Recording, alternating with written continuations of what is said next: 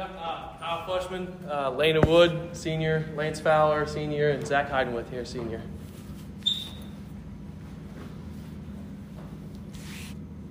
Perfect. Third place in state. How does that sound for you guys? What are you feeling right now? I uh, fantastic. You know, I, I just got done talking to boys there. Usually, this is a is a is a pretty sad time. But just knowing that uh, this will be the last time that we'll all be together, um, it's it's hard to it's sometimes really hard to swallow. And so um, I, I told them without doubt this is this is the best ending of a season uh, that I've been a part of, being able to finish third place. And uh, not very many teams get to finish on the win, and we were fortunate enough to do that.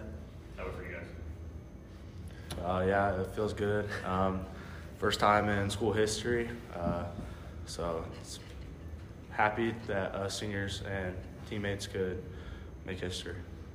I mean, it's tough though. Every every year at the end of the year, it's tough, especially this from being our last time, all three of us be on the court together.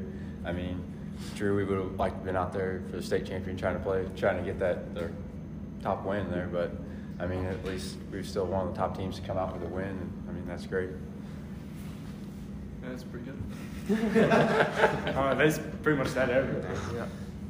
So usually not too bashful, Zach. Yeah. Uh, You got a great group of seniors graduating, and what did it mean to your program to get to where you're at? Uh, yeah, you know, this is a tremendous group of seniors, and it's uh exactly what uh, you hope for and wish for um, as a coach, where they all bring a different dynamic to the team, and they all they're all very important and bring something different. Um, and I know, like these guys, these were definitely our, our big scorers for for us out there. But uh, you know, Jaden White, he came on real strong this year uh, for us. Um, Gage Pearson came off the bench and, and gave us some big minutes throughout the entire year. And and Jaden Pribble, he's probably one of the best young men and best teammates uh, that, that you could ask for out there and, and, and played some big minutes for us as well. So, yeah, all six seniors, they're, they're going to be greatly missed. Um, and we'll ha- we definitely have a lot of recouping, rebuilding, and refiguring uh, here in the future. But, uh, yeah, right now I can just tell you it'll be a great group of seniors, and it's going to be, it's going to be hard without them. What was your message at halftime down? And, what went so well in the third quarter you guys? Uh, we were kind of we were did an awful job of containing that drive for number 20. Uh, he kept getting in the lane, and then it was kind of one on one with him and Wood inside there. And so uh, I think it's defensively started with us on top with our guards doing a better job containing him. We still we let him loose a few too many times. Um, but I thought all night we did a great job of, of really stretching out that zone and, and staying out on their shooters and, and keeping them tight. Um, we did a great job with that, but that was our main talk on our rotations out there and, and making sure that we're containing uh, number 20 and, and number four as well out there. And for you guys, what, how do you look back at the fourth quarter? Were you able to you were able to get up ten and then things come back and get close? Like, like how do you look back at how that fourth quarter went? Uh, looking back on it, uh, being up 10, you know, I feel like got a little complacent, but uh, definitely overcame that a little bit and trying to play with the lead best we could. And it showed we did and uh, came out on top. So, coach, what were you thinking on that last shot from LeBlond?